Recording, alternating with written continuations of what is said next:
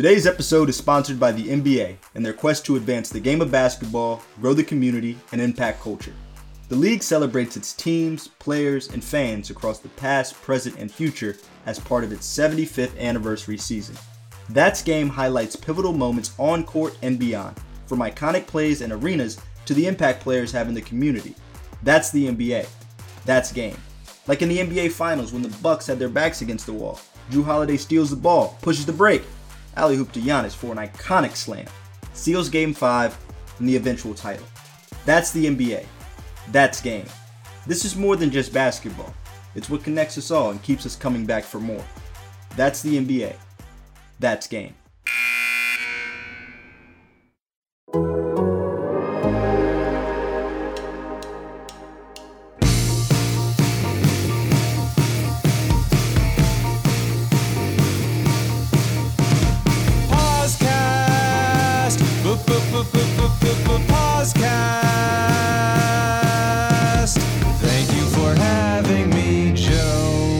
Welcome to the podcast. I am Joe Posnanski, and uh, with me this week, super exciting, uh, one of my best friends in the world. We have been friends. We figured just before here, we've been friends for 114 years. Uh, he is the award winning columnist of the New York Post, uh, author, and all around great guy, Mike Vaccaro. Mike, welcome. And don't forget, Joe, we co-authored some serious dead air at a Kansas Yes, City radio station. yes, we will One bring- we will bring this up. There's there's no doubt we are going to repeat some very bad radio, but uh, we you know I really did figure this out. We have been we have been friends for 28 years. I That's right. believe. I believe 92. I believe is when we met, and uh, it's it's you know I've been waiting a long time to tell you this. I'm sick of it. I'm just sick of. It's of- over. of the- It's over. This is this is why I brought you on the podcast is just to say, come on, enough. This is Enough, uh, enough. this is to commemorate Eddie Van Halen and how many times he fired Sammy Hagar and fired David Lee Roth. So I'm being fired as your wingman, huh? you know, I gotta say, uh, you know, I mean, obviously, very sad. Uh, Eddie Van Halen, one of the all-time greats, one of the great guitarists ever. Um, Sammy Hagar thing, no, no. I mean, I'm, I'm sorry. It's just, you know, and I know that's like. That's like a, it's kind of a joke. I mean, I know people say like, you know, as a joke that their favorite singer on Van Halen is uh, is Sammy Hagar or whatever, but it really, really was a, a, a bizarre loss of judgment, wasn't it? Well, you know, it was really interesting around 1985 or so. I mean, you really had to make a, a choice. It was a serious choice. It's kind of like when you grew up in New York and you finally realized it wasn't okay to just root for New York. Yeah. New Jersey, you had to actually declare whether you were a Mets fan or a Yankees fan or Jets fan or Giants fan. When, when, when Van Halen broke up, Yeah. you had to choose. You were either going with the boys or you were going with David Lee Roth. And you know, I- at least in my crowd, if you were if you were uh, you know had, any kind of taste, you went with uh, with the Eat 'em and Smile or whatever the heck the name of the David Lee Roth record was, because that was uh, that was when you did, and, and, and you just kind of like laughed at the at the kids who stood, you know, did, you know, stood, around and danced to the new Van Hagar music. And, um, I, I think it kind of grew on me a little bit over time, probably more than it did. Well. I, I- don't know. No, I mean, look, there's some there's some Sammy Hagar uh, Van Halen stuff that that uh, you know because it's because the guitar is still so great and you know the move you know the music moves and let's be honest, what has not held up well is the David Lee Roth solo stuff. Like that stuff has not held up well. Well, just a gigolo is not going to be one for the uh, for the American Institute. And uh, but here's the thing: it's like you know when, when I- heard he passed, the first thing I did was put on the first Van Halen record, Yeah, it's, which is probably the most perfect rock and roll record of my lifetime. I mean, now look, I, I can make an argument for Sergeant Pepper, but you know I was Sure. six months old when that came out, so I'm not gonna I'm not gonna pretend that I was listening to that on the turntable at, uh, in my cradle. But uh, I, I can honestly remember within weeks of when that first Van Halen record came out, I think we were 11 years old or so, 1978, and it was everywhere. I mean, where Yeah. I grew up on Long Island, I mean, you know, the three rock stations tried to outdo each other, trying to play it so much, and it was just incredible. And you thought to yourself, how can one band that you didn't hear, you you never heard about three weeks ago, produce this perfect record? And it's still perfect. That's the thing. It's 42 years later, and it's still a perfect record to listen to, and it's uh, you know, it's it really kind of, you know, made a very sad day yesterday even more so because uh, it was just you know, but, but but it also is kind of reaffirming because we're able to listen to that record 42 years from now. And Oh yeah, I mean it, it it it is. It really feels timeless, and it it also feels like like there are. I mean, look, you can make a, an argument for a lot of a lot of records, right? A lot of albums as the rock and roll, the perfect rock and roll album. Obviously, that's what Springsteen was trying to do with Born to Run, and and uh, and you know you can go down the list with a whole bunch of different uh, people who tried to do it. The thing about that record is nothing sounded the same after it. You know, it's like it changed.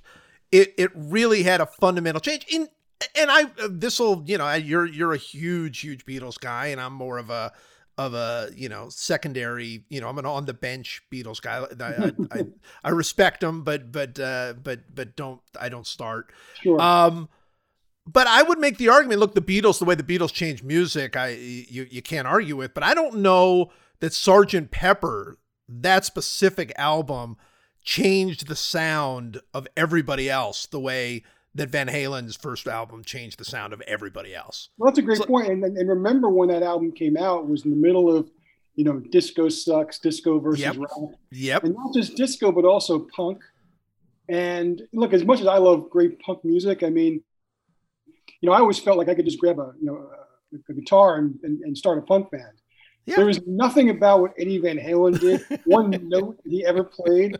And I'm a guy who played guitar from the time I was nine years old. There wasn't one note Eddie Van Halen played that I felt that I could do justice to. And I think Right. that, you know, at some point, I think that, you know, there, there- there's something to be said for accessible music, but there's also something to be said for when you realize that you're, you're listening to something, you know, in the same way that I'm sure the first time people back in the day heard Beethoven or heard Chopin or heard Right.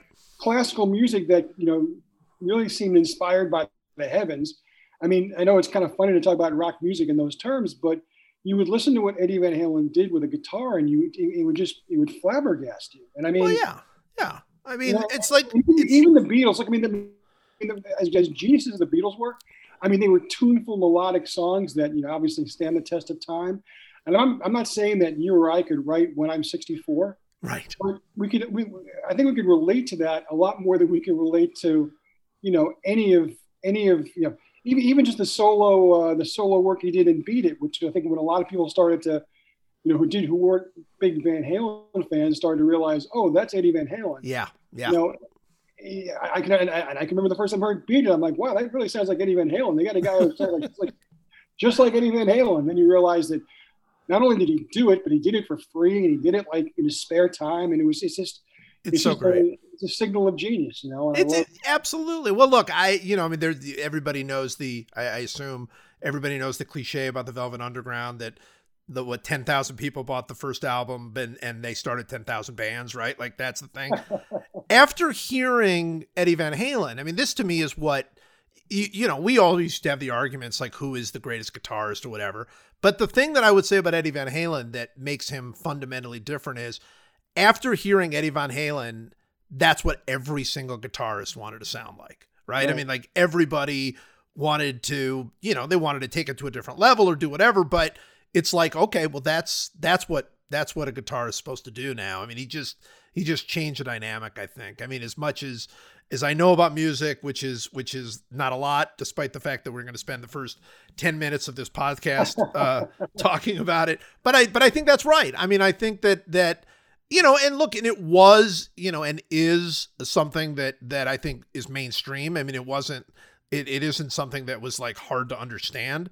It just was this this driving force in music that uh you know very sad day it's what a year you know mike i mean could like Oh. could there just be like a day that just go oh there's nothing but good news today that today was just a a nice happy day it's it's look at the look at the people we have lost. I mean you know obviously we talked about eddie van halen uh and and there were some others uh in the entertainment world that we've lost. But i mean bob gibson tom seaver lou brock just in the last what three weeks? I i mean that's it's it feels man it feels like our childhood. And you know and and and you know we're almost exactly the same age. So bob gibson you know we we might have a vague memory of bob gibson um you know at the end of his career or whatever but seaver is right in the sweet spot of our childhood and so is brock even though brock predated us you know brock had the stolen base record and and got his 3000 hits right when we were about 10 years old. So so even Brock, you know, that's it really has felt like our childhood going down. It's it, it, it's all momentous deaths too. I mean, for me, obviously, I mean, you know that I grew up a Mets fan, I grew up a Seaver fan. I mean, I sure. got to know Save Seaver a little bit, so that one obviously was momentous for me. But even like, I mean, someone obscure like Horace Clarke passing away. Yeah. For, for Yankees fans of a certain generation, he embodied an entire decade of their history. Now, it's not one they necessarily want to commemorate with pictures on the wall, but you know when I, I, I was stunned at how much reaction I got. Yeah. Uh, when Horace Clarke passed, and I wrote, you know, about the Horace Clarke Yankees and stuff. I mean, I got hundreds and hundreds of emails from people, you know, who became Yankees fans in 1967 or became Yankees fans in 1971. And of course, the Yankees that they remember are Bobby Murcer and Horace Clarke. yeah. And so, you know, and, and yes, it's just these momentous you know, even last week, it's like there's not enough days anymore. Last week we lost both Mac Davis and Helen Reddy on the yeah. same day, and I realized you can laugh at those two kind of kitschy, campy names from the '70s, but you know, if you grew up in a square musical house like I did, Mac Davis and Helen Reddy were like the every other song on the radio Absolutely. was "I Am Woman" and and "Hooked on the and, and, and Don't Get Hooked right. on Me." Right. and you know this you, you might not want to you say, well, I went to 19 Mac Davis concerts, the way you say that he went to 20 Springsteen concerts, but fact is that they are pop icon maestros no and, and, and we lose them every day. It's it's incredible. Now they double up. Yeah, no, I mean that's that's right. And, and, even, and even yesterday, it wasn't enough that, that Eddie Van Halen goes. So does Johnny Nash. Yeah, I don't think there were a lot of Johnny Nash fans, but there's probably not anybody who's listened to music the last 40 years who can't sing every word from you know I can see clearly now the rain is gone. So it's just, right. It's right. every day. It's every day. And you know, I actually looked this up uh, for reasons that I don't even want to bring up. Uh, I mean, it was it was it was to to show something to the girls. Um, Johnny Nash sang the theme song to Mighty Hercules, the little cartoon Mighty Hercules. I was like wondering, like you know, that song. It's it's such a bad song. Um, but it's a great voice. And I'm like, who sings that song? And I'm like, man, they got Johnny Nash to sing that song. You know, you're 100% right. I'll tell you who's, you know, Ron, we lost in baseball, we lost Ron Perranoski mm-hmm. uh, last week. We lost Lou Johnson, sweet Lou Johnson. And here's one that, that I, I don't even know that anybody picked up on. And he was really an iconic player in our childhood. We lost Jay Johnstone last week. Who was, you know, the ultimate merry prankster. Right, right, right. Was it? I mean, like his baseball card, he would like be, he would be like, didn't he win the bubblegum uh, blowing contest one year? I mean, yeah, it, it feels like it feels like people are going fast at, at the moment. And I mean, think it, about it. I mean, on January first, the first day, my birthday of the year, yeah. lost Don Larsen, and, and it's and it's just it's just it's it's gone gotten worse from there. Yeah, no, it really has. It's really been, it's has. been a it's been a really rough year. It really has been a. a of course, on January first, the worst thing that you could say about the next couple of months is, "Oh my God, Don Larsen died." yeah, it is. That's that is another thing. It is hard to believe. You know, February first, January first, February first, almost. Yeah, March first, probably too. Man, it was like that feels five thousand years ago. I mean, the world was just a completely different place. We were all in a completely different place. Have you gone anywhere? Have you traveled at all in this in, during this uh, this six month stretch? Well, I, I, actually spent a week in Buffalo at the beginning of September because because of an odd you know confluence of events. Both the uh, the Yankees, the Mets, and the Jets were all playing in Buffalo.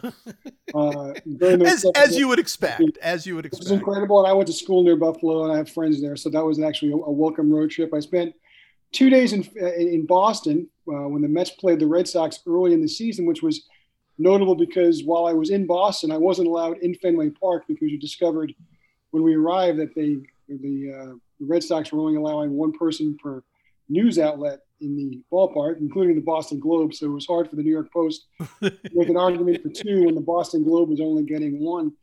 And you know, it's funny you asked that question, Joe, because I was, you know, the, the thing the thing I always go back to is, you know, I was, you know, sitting in my house on the, the Sunday in between the uh, football championship games and the Super Bowl, and I got a, you know, got a call and said, turn the news on, and you know, that, that was the day that Kobe Bryant died.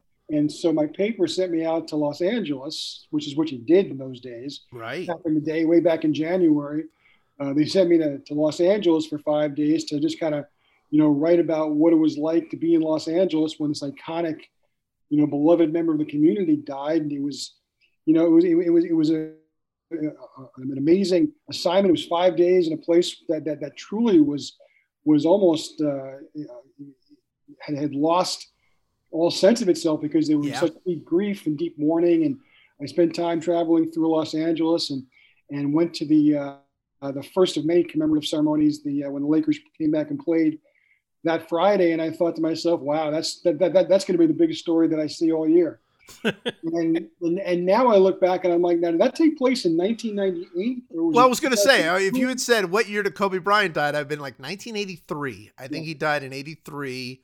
Uh, yeah, I mean, it's it's you know, I mean, we're saying what everybody out there knows, but I mean, it is, it's been so, you know, time hasn't mattered, and and so much news is just poured at us every minute of every day. It's just, it just feels, uh, it's just overwhelming. It's just overwhelming, and you know, now it, really this is sort of a weird I I guess just a weird side thing, but we've also had all four sports, uh, you know, all four American team sports uh, going at once. I mean, obviously hockey is over now and the NBA is coming to an end, but for the last month or so, it's it's been you know everything's going all at once. And you don't know if any of it means anything. You you know it, it's there are no people in the stands or, or or just a handful. And i don't really know what's weirder by the way. Um seeing nobody in the stands or seeing like a thousand people in the stands like it's it it's they're both incredibly weird it's all happening all at once um you are you know i mean you're you're a real this is this is going to sound bad, but you're a real live sports columnist back from back in the day when when sports columnists covered everything and and and wrote every day and and did all of this. And you're still, you know, there are not that many of of of of you left. Um, what has this last month been like for you, trying to trying to keep up with everything that's going on? You know, it's been surreal, Joe, and I'll say, I mean, there, there's so many different ways we can answer that. Um, I'll start by saying by saying it this way with a blanket statement. I hate covering sports the way we have to cover them now. Yeah, Um, I hate I hate Zoom rooms. I hate the fact that look. I mean, you know, I, feel terrible about the fact that I've been covering this American League Division Series the last two nights, and will continue to do so from my lazy boy. yeah. Um, which of course sounds like the most perfect uh, tool in the sports writer toolbox. But you're not the. You're. Let's be honest. I mean. Not everybody would agree that that's terrible. no, I understand. But look, I mean, I, I, I want to be in San do. Diego. I know I want to be the ballpark. But here's the other thing, and you know, and I, and I've been to plenty of events so far in the last couple of months. It's the the, the, the, the dirty truth for this, you know, at this moment in time is that there is about a three percent advantage to being at the ballpark. Right. which you know normally it's 98% i mean you, Yeah. wouldn't, you know and, and it wasn't just the fact that we were trained a certain way but there you wouldn't want to be at home covering something at a ballpark unless there was some kind of act of god and because because why do you want to do it because you want to talk to the ball players you want to go to the ballpark you want a sense of what the ballpark feels like smells Right. like sounds like tastes like um, you want to know what what the traffic is like outside, all that stuff, which is the reason why we go to the events, uh, even 30 years into our career, why we enjoy going to these events. And none of that makes a bit of difference anymore when you're going to a ballpark, you're setting up in a press box for seven hours at a time. You're not allowed to leave the press box. And everybody you talk to, except for the sports writer, you know, 12 feet away from you, is being talked to on a Zoom room. Yeah. Um, and the fact is that you can do that every bit as easily at home. And um, I, I hate that. I mean, I, I, I've, I've grown to, to, to, to adjust, and that's just the way the world is right now. And, you know, God, the, you know, sports writers having to do, deal with Zoom rooms is the least, uh, the least Right. adjustment that people have had to make in our world the last six months. I understand that. Right. Yeah, I don't even think I don't even think it's a complaint in that in that way. I don't think it's that. I think it is it is a direct reflection on how weird sports is. I I had this this strange thought uh the other day. You and I were there. I mean, along with with you know many thousands of others, but we were there when Derek Jeter hit the Mr. November homer Mhm. in in the 2001 World Series. We were not sitting that far apart from each other actually in the in the uh, auxiliary box. Sure. Um, and Derek Jeter hits the home run, and and you know the, the game was crazy anyway because the Yankees were, were down two in the ninth and came back and and tied it with the home run, and then and then Jeter wins it, and the place was. You know, you and I, I mean, you've been there more, but both of us have been at Yankee Stadium together many, many times through the years. Uh, It was never like that night. Like that night was something completely different. Then everybody starts singing New York, New York with Sinatra, Mhm. and then it ends, and then they play it again, and everybody stays and sings, and and for I don't know, 45 minutes it felt like people just sang New York, New York over and over and over again in the city. And every single thing about that, us being there, uh, us being able to sort of bring what this moment felt like, all those fans, all of it's gone. Every single thing that made that moment amazing is gone. And, know, And if Derek Jeter hit a home run now to win a game in the 11th inning, it'd be like, okay, that's, yeah, that's, that's fine. Well, first off, you'd say that's strange because wasn't he wearing his suit in the seventh inning before? Because he's the owner now. but, um, and, and, but, but no, I mean, the, the, the thing about that is, um, think about the context of those times too. I mean, Yeah. part of why it was so emotional, so It powerful, was right after that 9 11. 11 miles away, the, you know, the city was still smoldering. And that, that was the last great cataclysmic event that I think, you know, consumed us. Yeah. And, and, and out of that, as horrible as it was, as life changing as it was, out of that produced those kinds of moments. We haven't had any of those moments yet for sports or anything else, frankly. Right. Uh, as a result of this, this has just been six months of, of, misery. Right. Um, Well, I mean, that, that we've that, that we've learned to try and find a smile here and a laugh here, and and and I mean, look, I mean, I, I don't think that sports is an all-consuming panacea, but I do think that they've been helpful. I mean, I know they've been helpful to me, but I but I do think that even even people who you know who have a you know maybe almost too much perspective and don't want sports to help them out, you know, they do allow the occasional venture into okay, yeah, that, that, that that's how life is supposed to be. Um, yeah, I think that's right. I, you know, and and here's where I've seen it most. And we talk about, you know, on this show a lot. We talk about, um, you know, people, uh, you know, how do you deal with with what's happening? Is it is it fun to watch sports now? Is it, you know, obviously, especially in the early days when when everything was up in the air, particularly in baseball, you know, you had this feeling of guilt, like you know, these guys are putting their lives at stake. They're putting themselves in in health risk, whether it's their their lives or not. Uh, you know, there were there were so many other things going on, and uh, you know, and it was hard to enjoy, and I still find it hard at times to enjoy sports the way that we used to because it is strange and so many of the things that made sports great are not a part of these games and there are no fans and you know you don't hear those roars and that that you know that give you goosebumps and and all of those other things. That said i have to say and and it's the weirdest it's not the sport i would have predicted to do this. Sundays with the nfl are the first sense of normalcy i have felt since since like the pandemic started I like could, like I, could, I couldn't agree with you more. I mean, I, I find myself looking forward to Sundays in a way that I haven't looked forward to Sundays since I was, you know, 11 years old. Right It, it, even it, it's easier to pretend, even you know. yes like, yes um, you, you can pretend.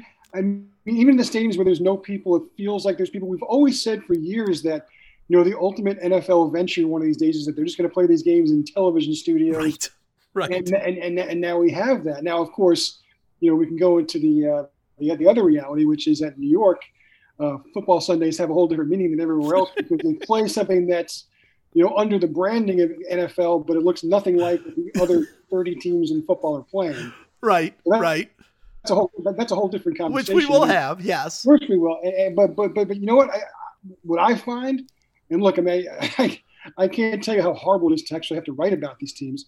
And thankfully, baseball has kind of you know, rescued me from having to write one word about them the last couple of weeks. But, right but uh, you know, look, I mean, in, in, in the same way that uh, we've always covered terrible teams, I mean, we'll have our share of fun and you know, and, and cheap shots to to take at those at those teams. But yeah, but but but football in general. I mean, I just you're right. I mean, I, I have never ever ever watched Thursday night games as as often and as regularly as I watch them now. I can't get enough. I mean, you know, the, the people who would tell me back in the day, I wish they would play on Tuesdays and Thursdays, you know, and Wednesdays too. I'm like, you're really losing your mind. And now I find myself on Tuesdays and Wednesdays saying, man, I can really use a Steelers Browns game. you know? we, as we all could. Um, no, I think that's right. And I don't know what it is about the sport. I think part of it, honestly, is yes, of course, the fans play a big role in the game in the sense of they get very, very loud and, and force, you know, people to jump off sides and timeouts and, and some of the other things that you see.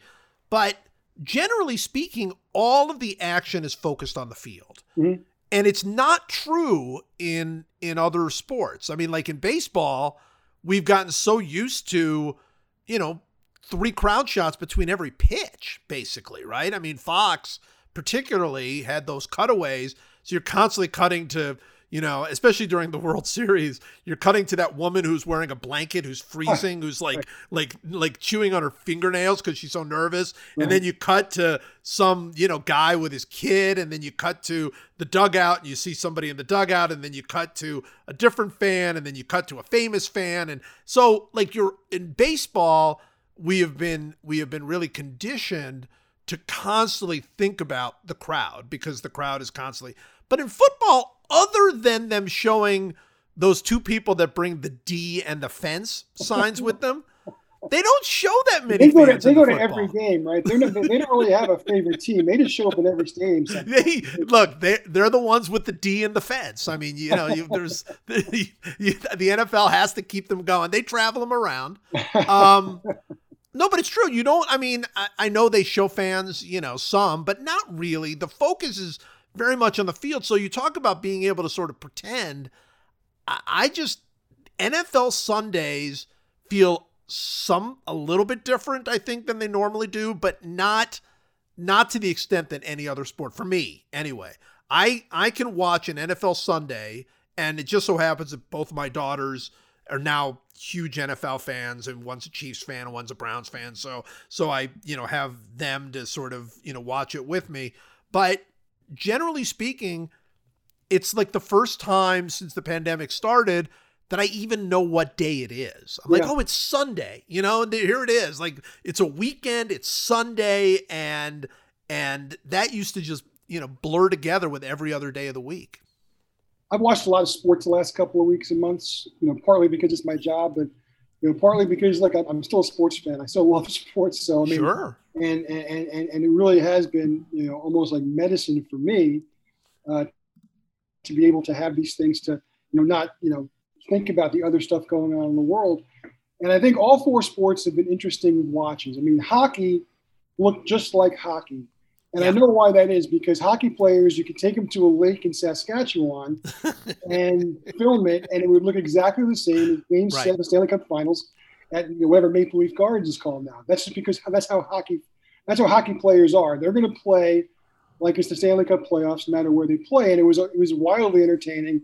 Yeah, it was. I was actually able to watch that tournament, you know, as kind of a an old, an aging Islanders fan. I knew I wasn't writing about it, so I was able to kind of watch the games, the Islanders games, especially as, as, as, a fan, and that was a kind of a unique kind of gift a little bit, and and yeah. just, it was just a lot of fun.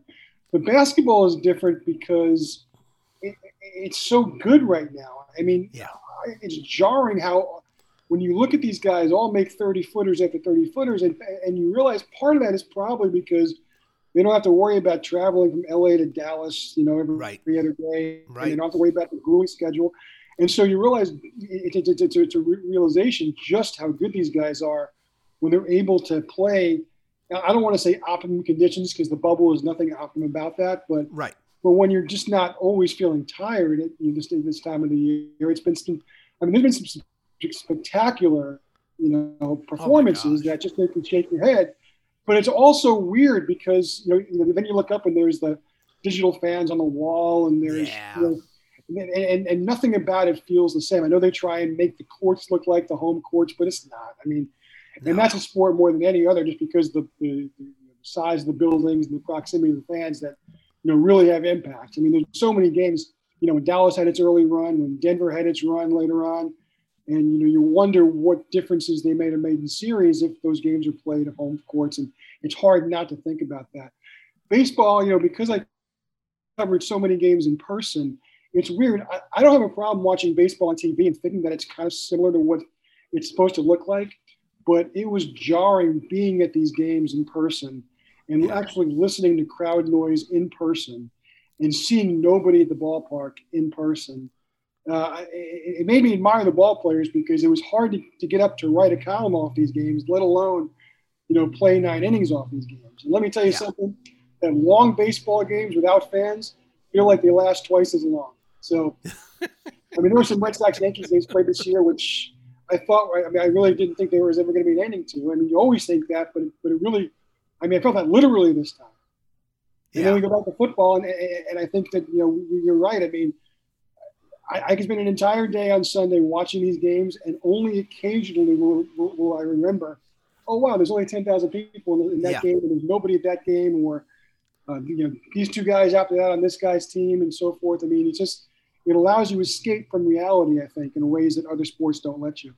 I think that's right. I think that's right. I, you know, I look, I have enjoyed the NBA season a lot, but and and it really only occurred to me watching the you know game four of the uh, of the of the uh, NBA finals, and I was watching the game, and you know, it, it wasn't a great game, but I mean, you, you still you still have so many great players on the floor, and you know, watching watching LeBron and Anthony Davis and Jimmy Butler, and you know, whatever. It's you- you're seeing you're seeing you know just just extraordinary you know historically great players and you're watching it. And it it's the first time that it hit me this is like watching a video game. Yeah. that's what this is like why it's like watching nba 2k21 that's exactly what it feels like. It's like those games have become so realistic and this game sort of loses realism because you know there are no fans and and they've got like those weird video things in there and and they're trying to make the the place look different but it isn't different. And that's what I thought. I just thought this is like watching uh two really really good uh you know video gamers play each other uh that's that's what it felt like a little bit and so Like real so- life and video games kind of meeting in the middle, and that's what happens. Exactly right. Exactly right. So I think that's been weird. Baseball, you know, I think there's something else about baseball uh, that that makes it harder for I think me and and and I I imagine this would be something with you as well. We see, you know, you and I we've covered thousands of baseball games, and going to the ballpark three hours, four hours beforehand, uh, to to write about the game. You watch batting practice, and there's nobody in the stands. And you know, there's just this. I like it. There there are a lot of people who who don't love the whole thing, but I like it. It's leisurely and fun, and and I love just sitting out there and watching uh, BP, watching everything go. But it doesn't feel like baseball. I mean, it's it feels like that, and no matter what they do. I get a I get a little bit of that vibe when there's nobody in the stands. I get a little bit of that BP before the game starts. Nobody's arrived yet. You're still waiting for the game to actually start vibe and and you know, it's not the player's fault. It's nobody's fault. It's really nobody. It's a disease's fault, right? It's a virus's fault that we are put in this situation and everybody's doing the best they can. But if we're being honest as viewers, I just think for whatever reason football sort of and I mean pro football because by the way college football doesn't feel particularly real to me and I think I think part of that is is college football is 70% the fans, right? 70% the energy of going to LSU or Alabama or Georgia or whatever, which is, you know, basically gone.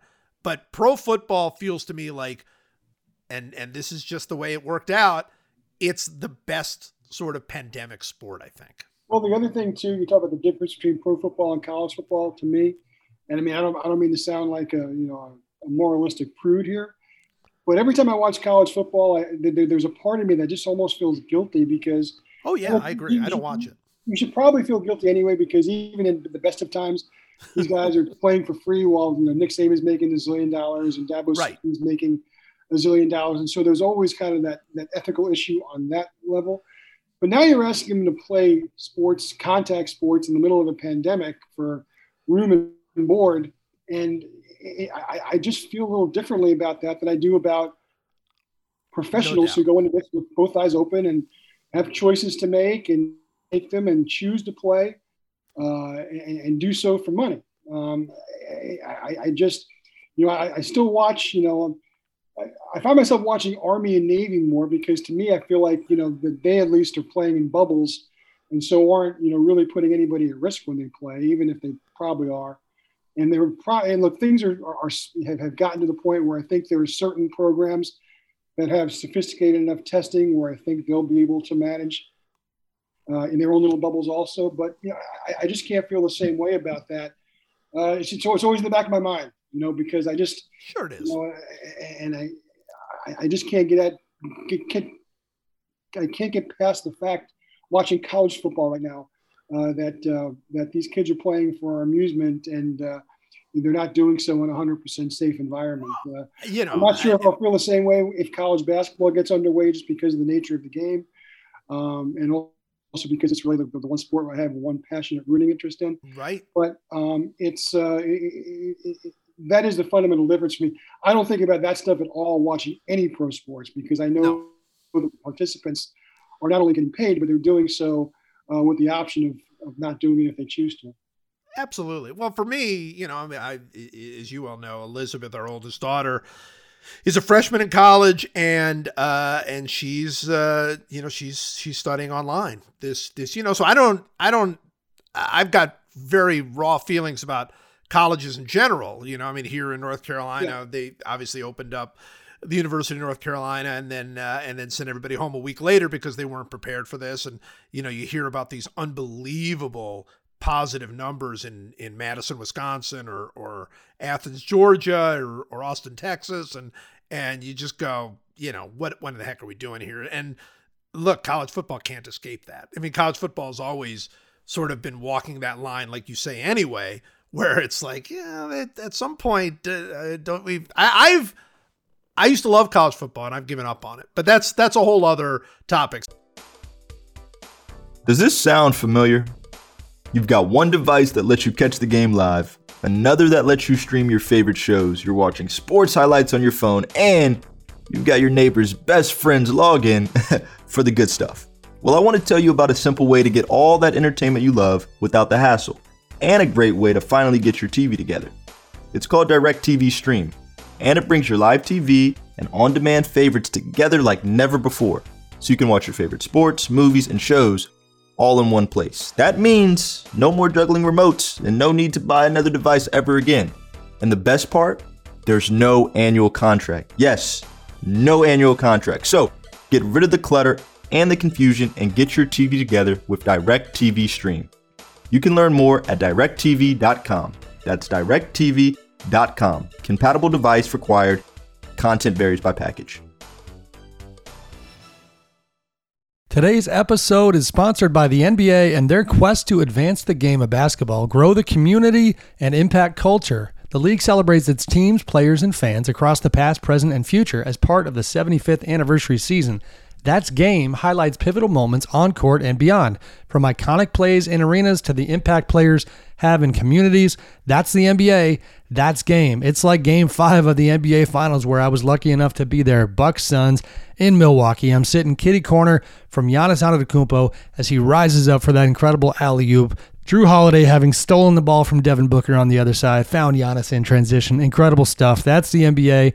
That's game. This is more than just basketball. It's what connects us all and keeps us coming back for more. That's the NBA. That's game.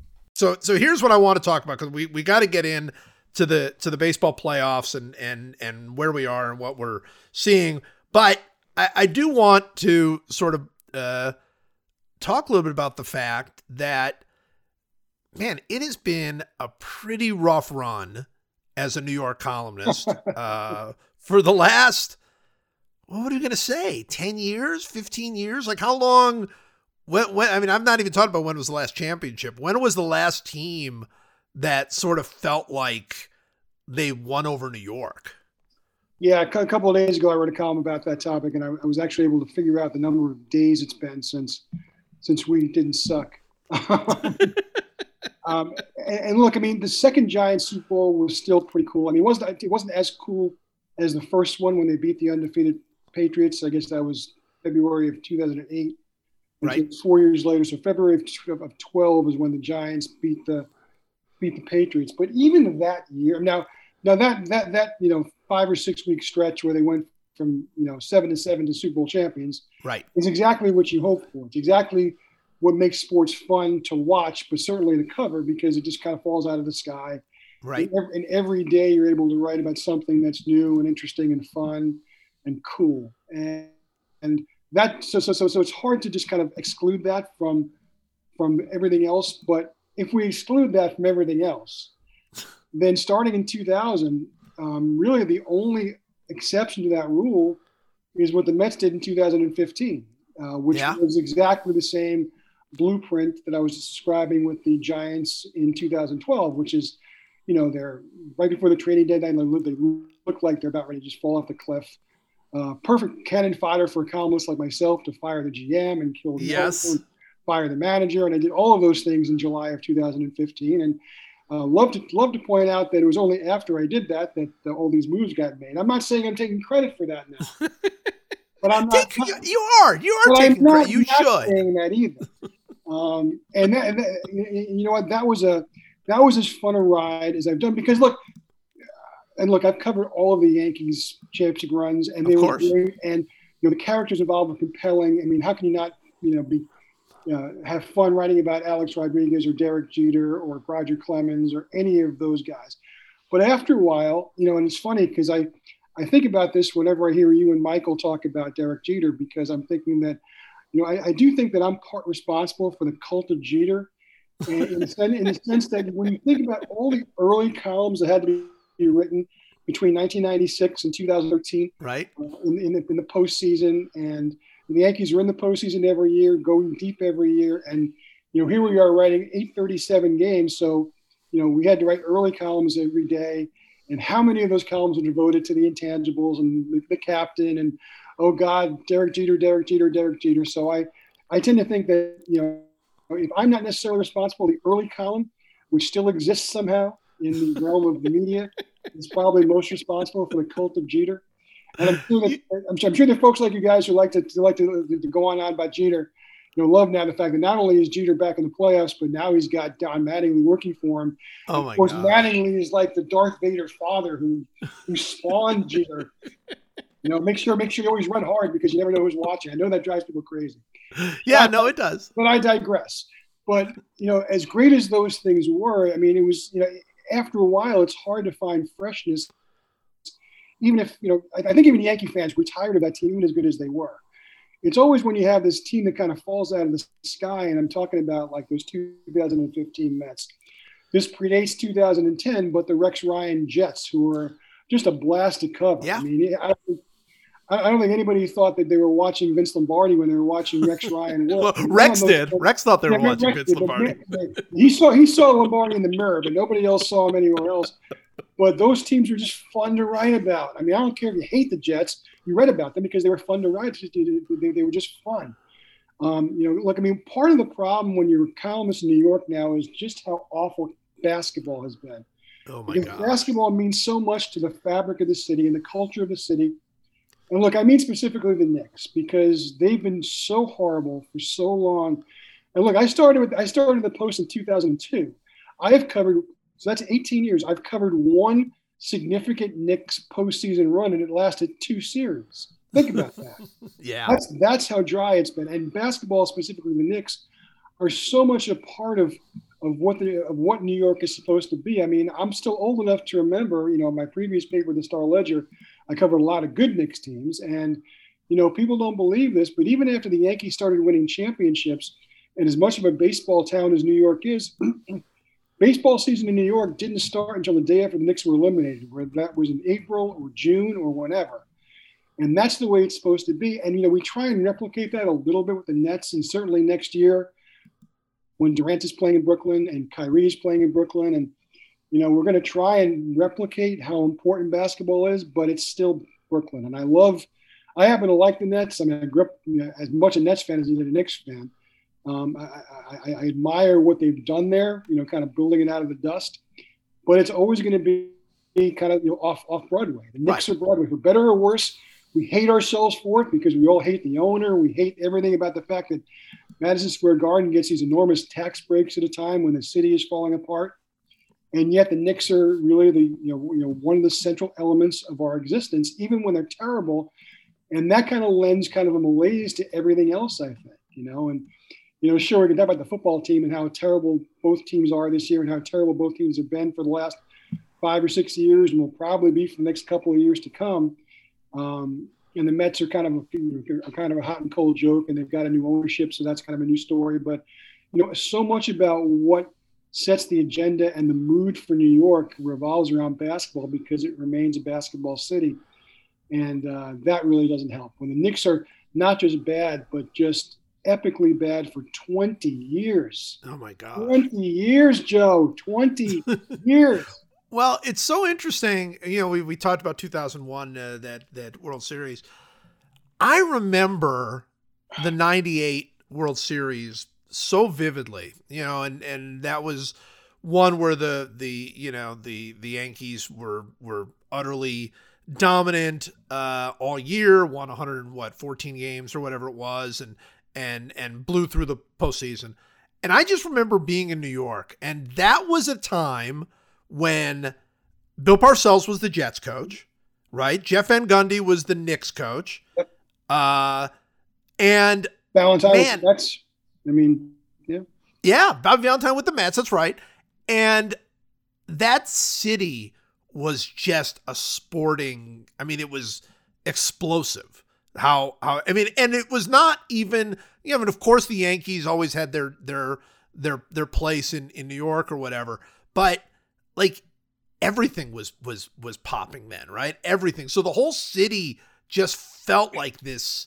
The, I mean, it it just felt like Broadway every day in sports. You know, the back cover of the Post and the Daily News was just it was you know it felt like the center of the sporting world uh, because you know the not only not only were the teams great, obviously the, the the the Yankees were ridiculously good, but like you had stars everywhere, right? Like you just had just it just was a perfect New York time, and honestly, it feels exactly the opposite now. It feels yeah, like you don't know who any of the coaches are. You don't care. It's like nothing feels there. Are, you know the the stars. I mean, the Yankees certainly have stars, but they're not really kind of I mean judges I guess to some degree but but they're not like they're not tried and proven Yankee stars for for for for several years and and uh and it just I, I don't know the whole city just feels different to me you know it does and, and look I mean when I was a young columnist uh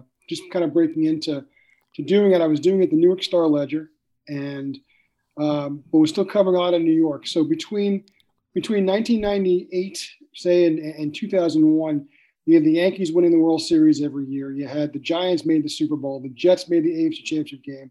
The Knicks made the NBA Finals. The Devils made back-to-back Stanley Cup Finals. Won one of them in an epic series against against the Stars. Absolutely. And, you know, and, and, there was a Subway Series for the first time in 40 some odd years. The Mets were actually good pretty regularly in those years. And you know, as we tend to do in these things, we also because we can do these things, we also decided we are going to adopt Tiger Woods too. And it so happened that like every time there was a big tournament involving Tiger, he was our guy. And so it always it almost felt like even though you know he never spent a moment as a citizen of New York, he was ours. And you know, it was. I look back on those days, and I just remember just thinking, "My God, is this what it's like all the time? This is great." And it's funny. It was two years later that I moved to the Post, and you know, it, at a time when if we had those kind of teams, this would have been the most glorious kind of buffet table the last, you know, 15, 16, 17 years that I've been doing it. Right. And I find myself every six months having to check in with the, yeah, here's how badly we've been doing lately. And here's how we are now. And man, and that's, and see, here's the thing, you know, people, you know, it allows me to talk about, about one of the great misconceptions that I think there is about, certainly I think about the media in general, but specifically about tabloid media people love to tell you, oh, you just you love this, you love the negative, you right, you love you love firing people, you love killing people, You're all about the negative. You're all about selling papers. You're all about clicks. Well, two things. Well, yes, we are about selling newspapers, and guess what? We are about clicks because we like to stay in business. But there is nothing that sells more newspapers than when the Mets are in the World Series. Of course. There is nothing that clicks to the point where people are breaking their computers more than the Giants being in the Super Bowl. There is nothing better for business than good news. So we're about good news. We just don't have a lot to report these days, and and that's the problem. Is the fact you know people think, well, you're so negative. It's like, well, take a look around. yeah. You know, I think we're, you know we're, we're not Pollyanna here. I mean, we're we're taking a look through the same kind of prism you are, and this is what we see. You know, Right. you get to boo. We don't get to boo. We get to fire boo. it's kind it's kind of like our our way of dealing with things. Is that's what that's what we're supposed to do. I don't like firing guys. I mean, I would love it if we had every competent coach in every sport collecting is one in New York City, but we just happen not to. Yeah, no, eh, look, eh, I mean, obviously in New York, it's a whole other thing, but you, as you all know, uh, I had a very long stretch in Kansas City Oh, where it was nothing but losing or heartbreak, right? There was no, there was, it was, there were no championships. So it was either the team was good enough to get in the playoffs and lose, which was usually the Chiefs situation, uh, especially in the 90s, although in the 2000s, they, they mostly stunk. And then uh, the Royals were terrible every single year. And and then you had all these college you know heartbreaks you know kansas uh, losing constantly kansas state getting close to the you know whatever. And you know people would say to me like man you know you you you wouldn't know what to do if the team won. And it's like no i'd know what to do. Yeah, that would that would that would be a lot better you know? It would be a lot better. It's like you write what you write. You write what's in front of you. You write what you what what you're facing. But you know, it's sort of the same thing that people will be like, "Oh man, comedians, you know, won't know what to do uh, when when you know Trump is out of office or politically." They'll figure it out. You know, I mean, it's like they'll, they'll figure it out. people have been funny for 2,000 years. They'll keep being funny. um, I, I, do sometimes wonder, Joe, if you have voodoo dolls of Sam Mellinger and Vahe Oh my Gregorian, gosh, who both My have now been able to write about both Chiefs Super Bowl champion and a World Series Royals champion in the last five years. Meanwhile, you wrote a whole lot of columns about Tony Muser. Yeah, no, it's I I actually was talking. So Vahe Gregorian is uh, and Sam Mellinger, Mellinger are uh, the two columnists there, and Sam uh, and I worked together at the Star Forever. Vahe uh, used to work in St. Louis, and, we, and we're we're very very good friends and have been for for many many years. Um, and I actually had a call with Vahe the other day. We were doing something, and I said, you know, it's not just that the Royals won a World Series after 15 years of of being terrible uh, for me. Uh, it's not just that the Chiefs won a Super Bowl after, you know, 15 years of them either being terrible or being good enough to to to blow it in the postseason. Um, the Chiefs have, you know, I think the best quarterback in the NFL, the best, most exciting young quarterback in the game, even though there are plenty of other really good ones and and and all of that. But have like this unbelievable superstar Patrick Mahomes. And you all know this. That was my column five times a year. Every single year was that the Chiefs needed to get a quarterback. Like every single year, I'd be like, they need to draft a quarterback and develop one. They they just they because they kept at that point they were they they just went out every single time to get some sort of worn out backup quarterback. Uh, some who turned out okay, like Trent Green, but that's what he was. Um, but Elvis Grbac and and and Trent Green and Rich Gannon and all of these guys that were backups elsewhere, um, uh, they they went out there and and got. And I'm like, just once, can you just get a young quarterback and develop one just one time? And they never did. And then I leave, and then they're like, how about we get Patrick Mahomes? How would Well, I that think be? that, Would I think that, I think that in the same way that I can take credit for the 2015 Mets going to the World Series, you can ultimately take credit for the for the uh, the Chiefs finally uh, giving Kansas City Patrick Mahomes. So congratulations. That's, Uh, yeah, I don't think I'm going to get a whole lot of. I don't think I'm going to get a whole lot of credit for that. All right, we got uh we got this weird playoffs in baseball going on right now, and we're through the first round, which was I don't know. I mean, did you get? I I just thought the whole thing was just weird. A bunch of three game series between mostly mediocre teams. Uh, it didn't feel like the playoffs to me. It felt like some sort of weird sideshow. But we're through it. What what did you think of the first round in general? Well, I, think if there had been a terrible injustice, like you know the eight seed taking out the Dodgers Right. or something like that, there really was. I mean, there were a couple of upsets, and I know people are going to be very upset by the fact that the Astros continue to survive, continue to win, Jeez. and sure look like they're going to not only just win another World Series, but probably go undefeated on the way there. Wouldn't, wouldn't that be a lot of fun? Well, here's the thing. I, let me say this. Let me say this because I, I just had this conversation uh, yesterday with with a with an Astros uh, fan. Uh, I, look, I I'm like everyone else. I don't want the Astros to win, but but I do want Dusty Baker to win. Yeah, I, I, I love Dusty Baker as as anybody who knows him does, and uh, if he wins, he he's that's it. That's his Hall of Fame lock. I I, I think he'd have a real shot anyway, but uh, he wins a World Series. I don't care if it's in this weird year uh, where it doesn't really count or whatever.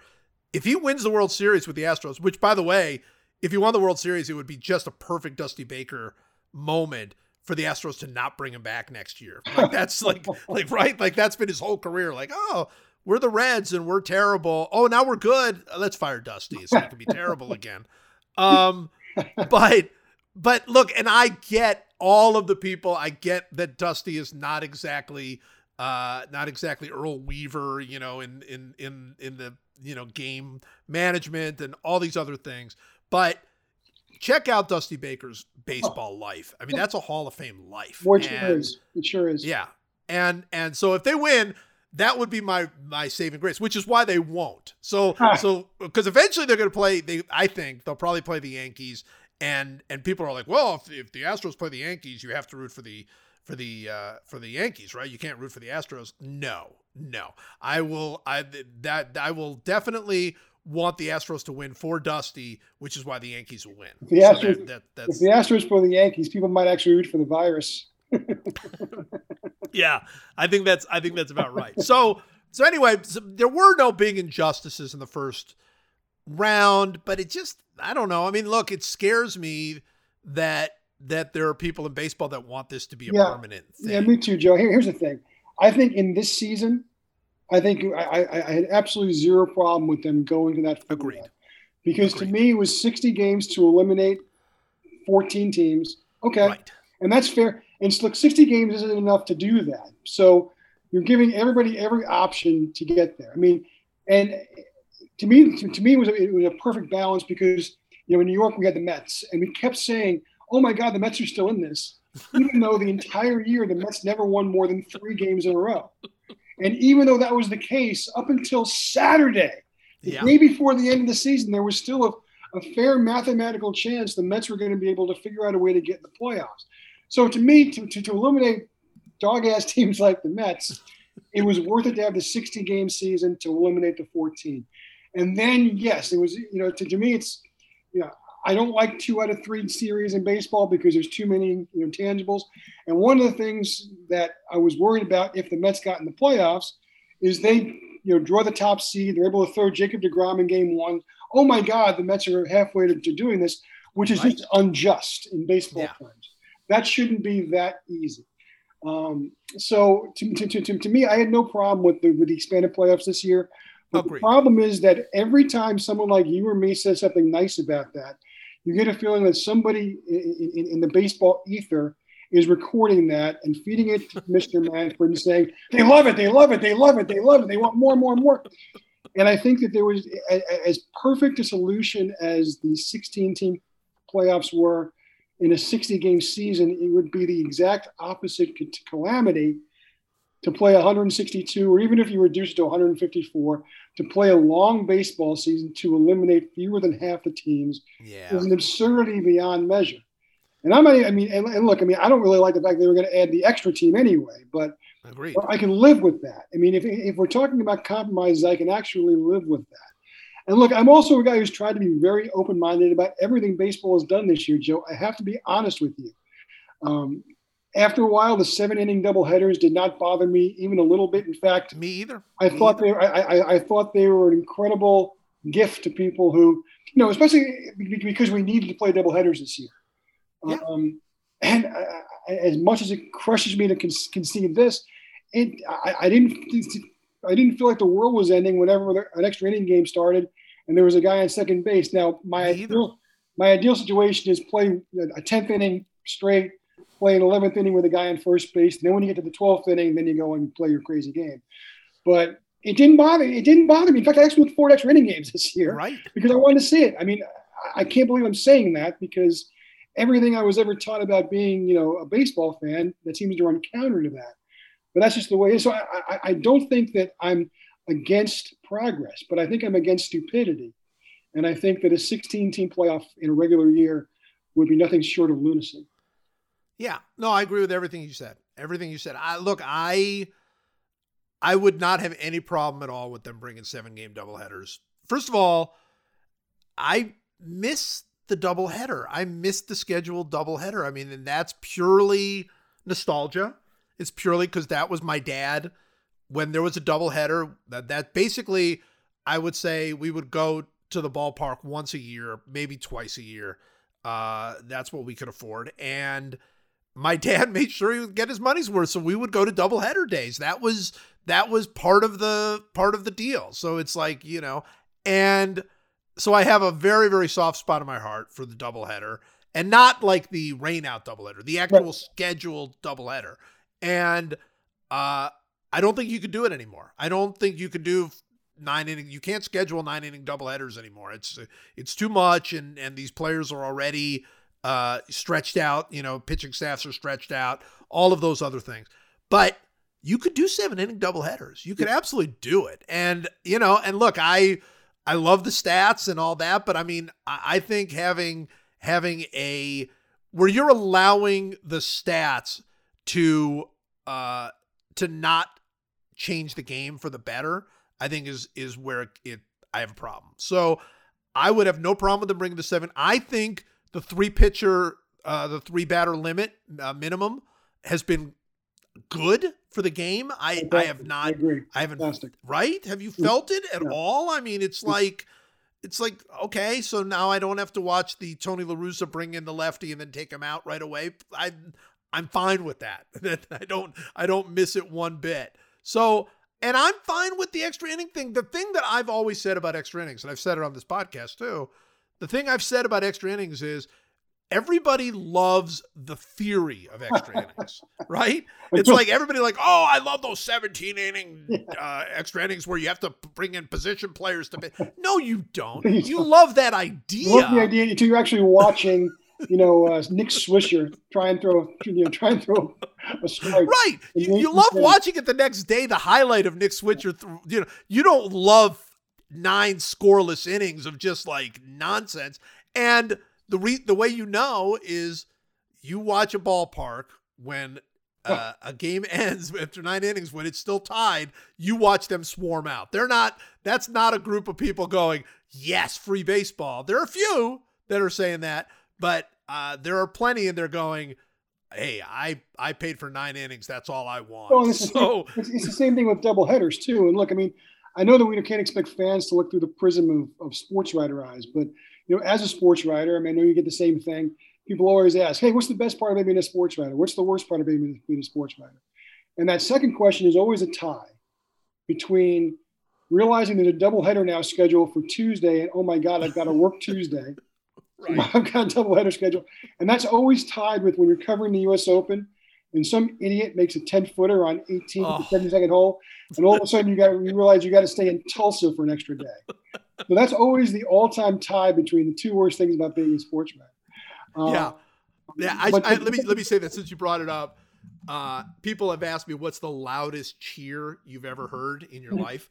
There is no question, no question, and and it's not even close. Like everybody, like, oh, you know, was it was it when Rulon Gardner won at the Olympics? Was it at the you know at the Super Bowl when they stopped him at the two yard line? The loudest cheer by far that I ever heard was June of 1999 in Pinehurst, North Carolina, when we all were like, "We're here for another day," and Payne Stewart made that putt to beat Mickelson to to end it, so we could all go home.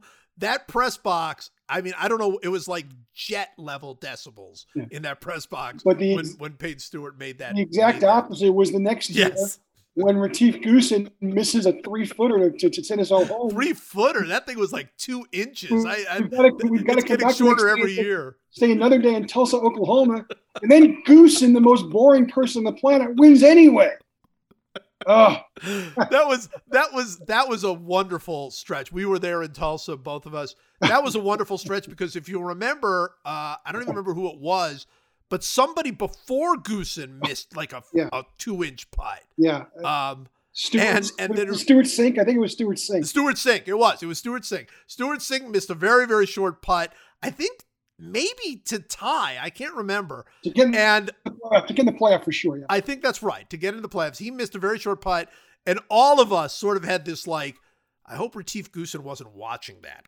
He needs to, like, he needs to make his very very short putt so we can go home, and he did not make it. And then played the next day in the most boring playoff in the history of of golf, um, which he which he did win.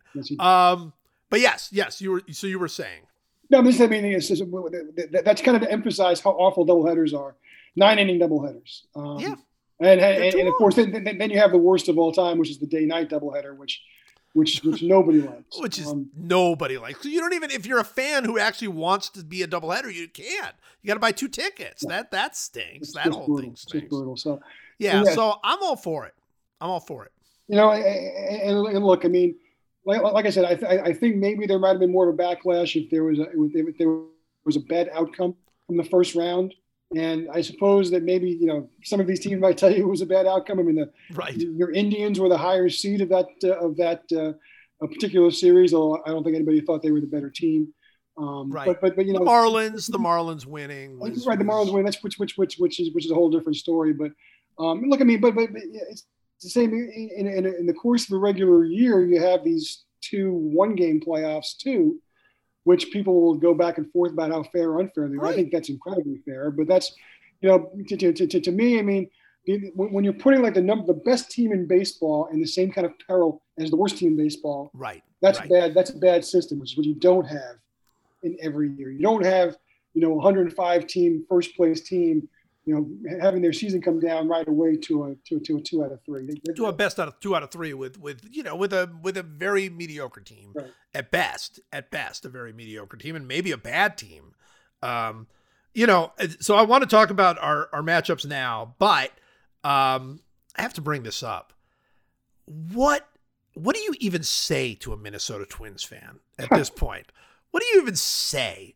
Like it's been it's been Mike uh, Mike Schur and I have written uh, and talked about a great deal the Yankees' dominance over the over the uh, Twins and and how ridiculous it is.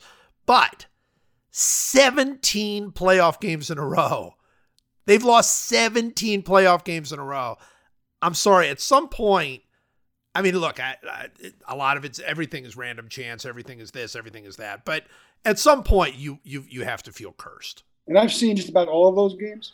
Yeah, you have. almost almost all of them have come against the Yankees, and I can tell you that uh, every one of those losses was earned on merit because Oh my God, it's they- it's true. they What about the one game? Remember the one game that they that they were up like five runs in the first inning or whatever? They had a chance to put the Yankees away and they didn't. Yeah, I mean, when there, there was a wild card game where they were where, where they scored three game. runs in the, in, in the top of the first, and they Right. didn't even make it to the second inning with the lead. Which is, which is No, and they left the was- guys on base. I that was the one I remember. I mean, there was the one game where uh, I forget even the umpire who it was, but the guy was from Jersey.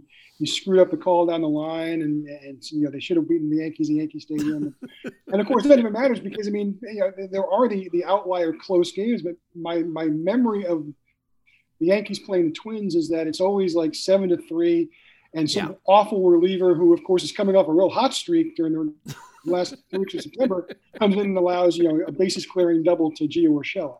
I mean, it's it's just it's just preposterous, and you know after a while, I mean, I, I look, I, I get it. I mean, fa- you know, fans fans you know want their teams to be in the playoffs. That's all the only reason why you root for your teams. But after a while, that's just got to become exhausting. And you know, yeah, I, I I can remember, you know, like I said, I went to school near Buffalo, so I know a lot of Buffalo Bills fans who, you know, by year four we're like dreading them going to the Super Bowl. And I thought to myself, think about what you're saying. You're dreading going to the Super Bowl. What's wrong with you?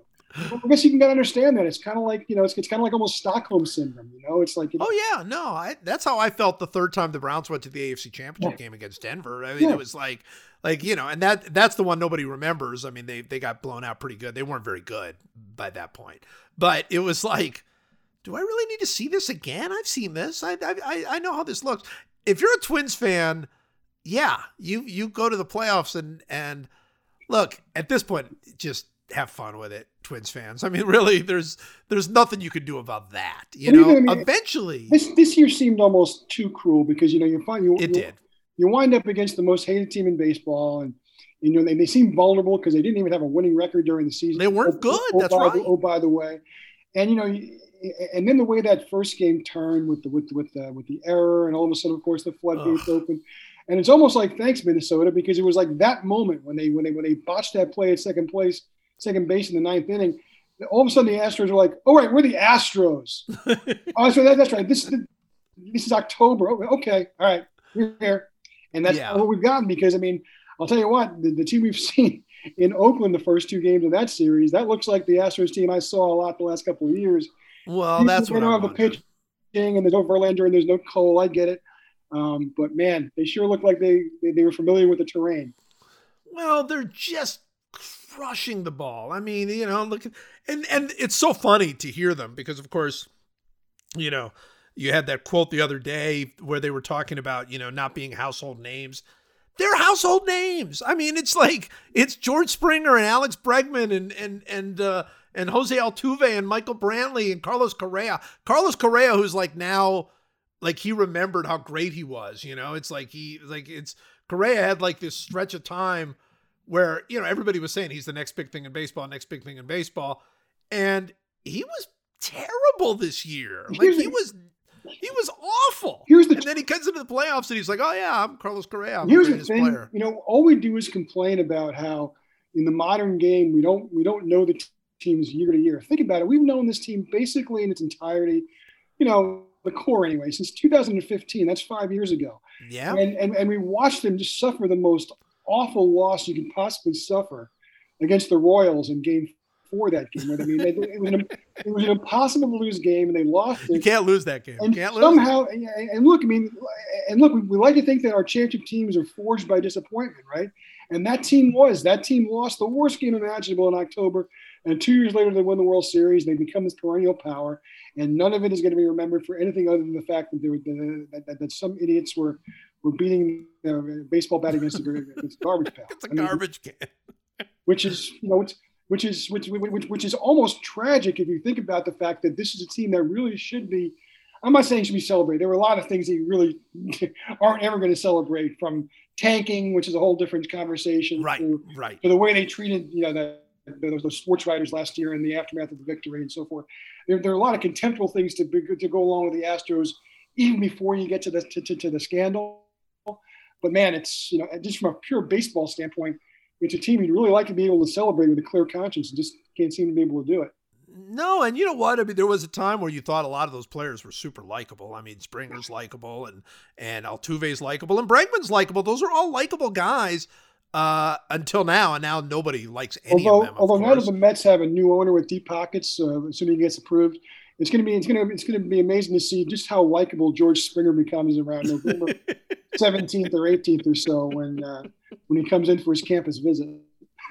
yeah, yeah, that's that is that is a fact. Today's episode is sponsored by the NBA and their quest to advance the game of basketball, grow the community, and impact culture. The league celebrates its teams, players, and fans across the past, present, and future as part of its 75th anniversary season.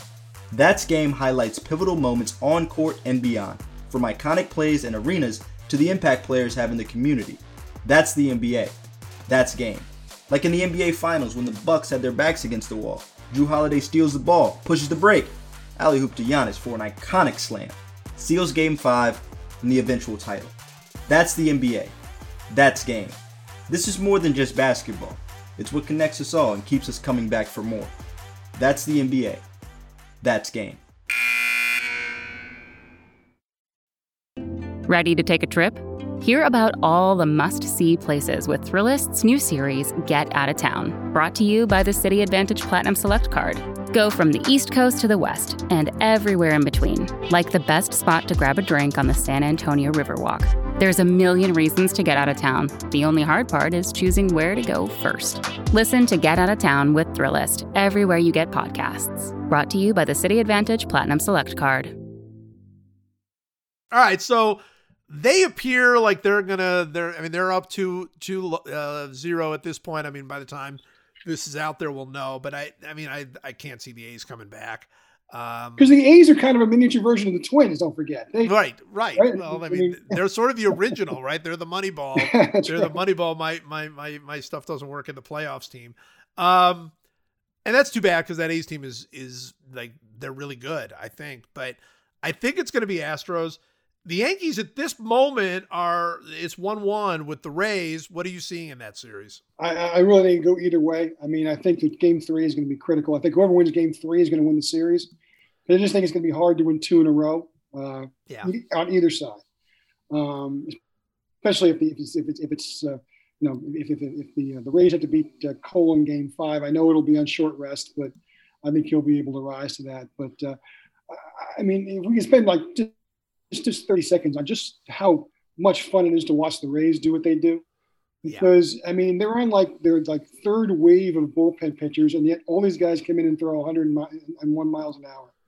Um, you think about just how they just, I mean, the the, the heist with the uh, with the Pirates deal where they get Glasnow and they get it's and, Meadows. I mean, they're they're so such a well run organization, and their farm system is stocked, and it just seems like you know they figure it out. They won, you know. Look, we, we've written sonnets about the uh, the Red Sox who won 67 percent of their games two years ago. Guess what? That's what the Rays did this year, and they're the Rays. yeah, yeah, Um, yeah.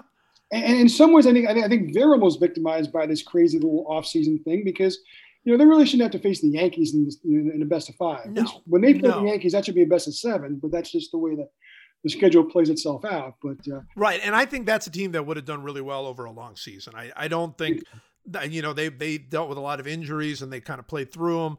They're just so smart. But I th- I think we have there's something else we have to talk about, and that is that Giancarlo Stanton is five for fifteen in this play in these in this postseason, and all five hits are home runs. and all five have gone farther than the one before. I mean, the, I know what an absurdity that guy is. sometimes TV doesn't translate well in terms when you're at the ballpark and you see a ball struck like that, you know it's been struck. But even on TV, I mean, sometimes it can just be an optical illusion. You know, it looks like it's it's, it's hit, but instead of a bat, I mean, just the sound and sight of that swing, you knew where it was going, and it was just amazing to see where it landed. I mean, it, it, was almost, you know, you talk about video games. That was a video game home run. Well, he's he's absurd. He's an absurdity. But here's the thing: he's played 41 regular season games in the last two years. Right, right. You know, I mean, uh, it's like you forget. I mean, the Yankees have had to do it so much of it without him. You And- forget, and then suddenly he's like, "Oh yeah, playoffs come around. Here's Stanton," and you're like, "Oh yeah." Every time that guy hits the ball in the air, it's a home run every single time. That's the weird thing about the Yankees the last couple of years, though, is that you know he, he's been he's been absent. Judge has been absent. You almost Judge has been absent. Yeah, that this that when these guys are healthy, that they're I mean they really you know I hate to use the word juggernaut, but I'm going to use it because they are a juggernaut. From they are. they're They're a, ridiculous. classic circular lineup, but the problem is it's they- they've been absent so so so long that you get used to watching Yankees teams that have Mike Tauchman in left field and have you know Mike Ford and all these guys, and it, it's, it's, it's a credit to. I mean, look, it's a credit to Brian Cashman that you know two key elements of the Yankees right now are Luke Voit and uh, Gio Urshela, and who in the Yeah. world ever saw them becoming, you know, you know, replacement players, let alone you know, the the, the Well, stars that well- become with the Yankees. And then you mean, and he was a better player than those guys, but you know, signing DJ LeMahieu when you know, kind of off the scrap heap is just absurd. When you see that guy, every time you look around, he's he's he's got a big hit. He's he's doing something right. He's like one of the best players in baseball. And they got him, you know, basically, you know, th- th- them and the Mets were going after him or Jed Lowrie. And guess who won that uh, sweepstakes? um, and- and- Well, of course they won it because they're the Yankees. Mike and I, Mike Schur and I, are absolutely predicted uh, superstardom for Luke Voit and Gino Gio Urshela and DJ LeMahieu and everybody else that they get because they're the Yankees and and stuff happens. The LeMahieu thing is is really truly staggering. And and the reason it's so staggering is the the knock on LeMahieu was, look, he's going to be a good defensive second baseman, but he couldn't hit in Colorado at the end, right? Like that was the knock. The knock was, you know, he hit the, you know, he had an 88 OPS plus his last year in Colorado, a 93 OPS plus his second last year. He only had one year in his entire uh, time in Colorado, which was a, a long period. I mean, it was there, he was there seven years. Yep. He only had one year where he had a better than average OPS. Uh, you know, when you when you you know better than average OPS plus when you take into account the ballpark. So it was clear like the guy is he's a solid player, he's a terrific defensive second baseman, but he can't hit. And then he comes and he wins a freaking batting. He could be the MVP this year. I mean, it was it's ridiculous. The guy hit 364, and I know it's only in 50 games, but last year he hit 327 and, and slugged 500. And of Uh, course- scored 100 runs and drove in 100 And let's runs. not forget I- that, uh, that, that that in Game Seven, I mean, there was another home run that obscured it, but or Game Six rather against the Astros, he you know he tied Yeah. that game in the ninth inning with a home run. So it's unbelievable. he It's- also I mean, knows how to rise to the moment too. I mean, he's done that a lot. yeah, the guy is the guy's become a superstar, and it's like, of course, it's the Yankees. That's just you know, if he'd gone to the Mets and Jed Lowrie gone to the Yankees, Jed Lowrie'd be the MVP. There's no, of- there, of- there is no question about that. It's, it's- and you know, and I know, I know that drives Yankee haters insane. But the funny part is, yeah, it does. invariably, it's the Yankee haters who bring that up. Oh yeah, no. Well, what else are we gonna do other, other than that? We're gonna we're just gonna we're just gonna. I, I guess know, we'll call that. Scott Brosius syndrome, right? Just a guy who hits 201 for you, but then he hits, you know, everything in sight for us. That's the way. And then as soon as he leaves the Yankees, he becomes bad again. It's like it's it's it's just. I remember there was Aaron Guiel. Remember Aaron Guile? Aaron Guiel comes to the Yankees, and he had like a you know he did not actually end up being a full fledged Gio Urshela or whatever, but he came to the Yankees and had like a three or four week period where he just was killing the Mhm. ball. And I came up and he, you know, he had just left the Royals. And so I went over to talk to him and he's like, I don't know, man. It's like you put on these this uniform and you look across the way and there's Derek Jeter and you're like, hey, I'm good. I mean, like it's like some weird like like hypnosis thing. Well, I think you, I, I think you and I once speculated that Tony Muser, who we both liked a great deal, but also realized that he was probably one of the worst guys who's ever been a manager ever. but that if he would have gotten, if somehow fate would have inter- intervened and he would have gotten a, chance to manage the Yankees, Oh yeah. that suddenly he would have been Joe McCarthy reincarnate. There's no well, I mean that's that's that's what happened to Casey Stengel. And Joe right? Torre Casey, and- Casey, Casey Stengel and Joe Torre are both clowns until they come to the Yankees, you know. Exactly. All right, so I think the Yankees are going to beat the Rays, even though I think the Rays are better. I think they're a better team, all in all. Uh, but they're not better. Like it, they they don't feel to me to be as as well suited uh, as the Yankees do for a short series. So I think it's Yankees Astros, but we'll see. Obviously, I mean anything can happen. The National League, I mean, I, it, it nobody's going to beat that Dodgers No. team, are they? I mean, I- I- it's funny. We, we, we have a mutual friend, Les Carpenter, who's a big Dodgers fan, and I, Right. I, I- I texted him uh, after that big inning last night in Game One, and I said, "Boy, it must be fun to be a Dodgers fan." And he, you know what he what he said is someone who's maybe the, only the wonder of a fan can have. He's like, you know, it's just so hard to get 27 outs against these guys. And, but it really is. I mean, you know, it is. after a It while, you got to figure out a way to get these guys out all about four times. And how are you going to do that? And they have just they, they, they have terrific pitching, so you're not going to have to win a lot of shootouts. Um, but but but we've seen them year after year after year, and of course now they've added Mookie Betts, which is you know just what just just, just what everybody wanted was the Dodgers to have a you know super duper Right. star on the team Right. too. So Right. I'm at. I mean, look, if, if not this year, when? Uh, that, that, that's kind of the way I look at it with the Dodgers. Well, you know, I've, I've we have a, another mutual friend, Jonathan Abrams, who's a huge Dodgers fan, and and uh, I get texts from him all the time.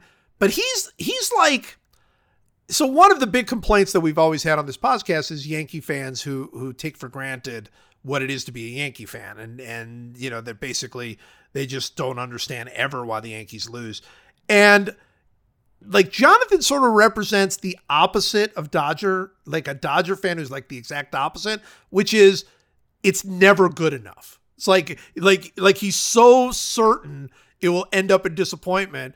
Like he was like, you know, I'm like, hey man, you got to be pretty fired up about the way Mookie's playing. Yeah, I guess we'll see. You know, it's like, this is what are you crazy? This is something that Michael could obviously answer more than me, but I almost wonder if Dodgers fans have a little bit of what Red Sox fans used to have in the sense that, look, I mean, it's only what 22 years for the Dodgers, Right.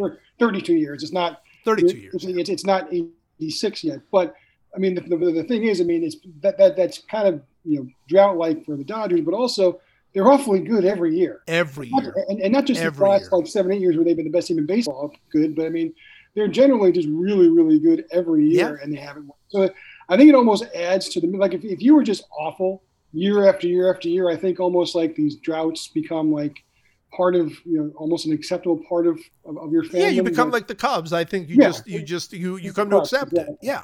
when you you know when you're 68 94 every year it's hard to say well we're, we're, we're we're right there but you know i think 32 years seems a lot longer when it seems like 20 of those years you you, you can talk yourself into saying they had the best team Right. No, I think that's 100% right. And I think you do get so, and especially because not only have they been so good the last few years, they also have had the best farm system the last few Right. years. So it's like, it's like, it's always like, yeah, as good as we are now, we're going to be even better, you know, when Gavin Lux, Lux comes up, right? I mean, we're going to be even better when, uh, you know, when Walker Buehler's, uh, you know, healthy and ready to Yeah, go. When that's what I Dustin mean, May. that's kind of like what the last half of the red sox drought was like right i mean the first 43 years i mean you had a lot of awful teams and a lot of 50 Right, 60s right. teams. but then from like 67 on i mean you look at the standings every year the red sox were there i mean they may not have they were there. the They were there. team and they had a good enough team to let you dream that something was coming, and then they had good enough teams to to make you think, well, this could have been the team, should have been the team, and and once that you know once those start building on each other, I think it's almost like dog years. Yeah, no, I think that's right. I think that's right, and I think that's true. I just, I, you know, I mean, again, it's baseball is baseball, so a short series uh, can lead to anything. But I'm not seeing anybody beating them. I just don't. I just don't think so. I mean, that Padres team is a lot of fun, and and you know they've got, you know, their that lineup can be pretty exciting. Obviously with Tatis and Machado and and and so on. Um, but I mean, the Dodgers just, especially in that ballpark, the Dodgers just shut them down. Mhm. Just completely shut them down.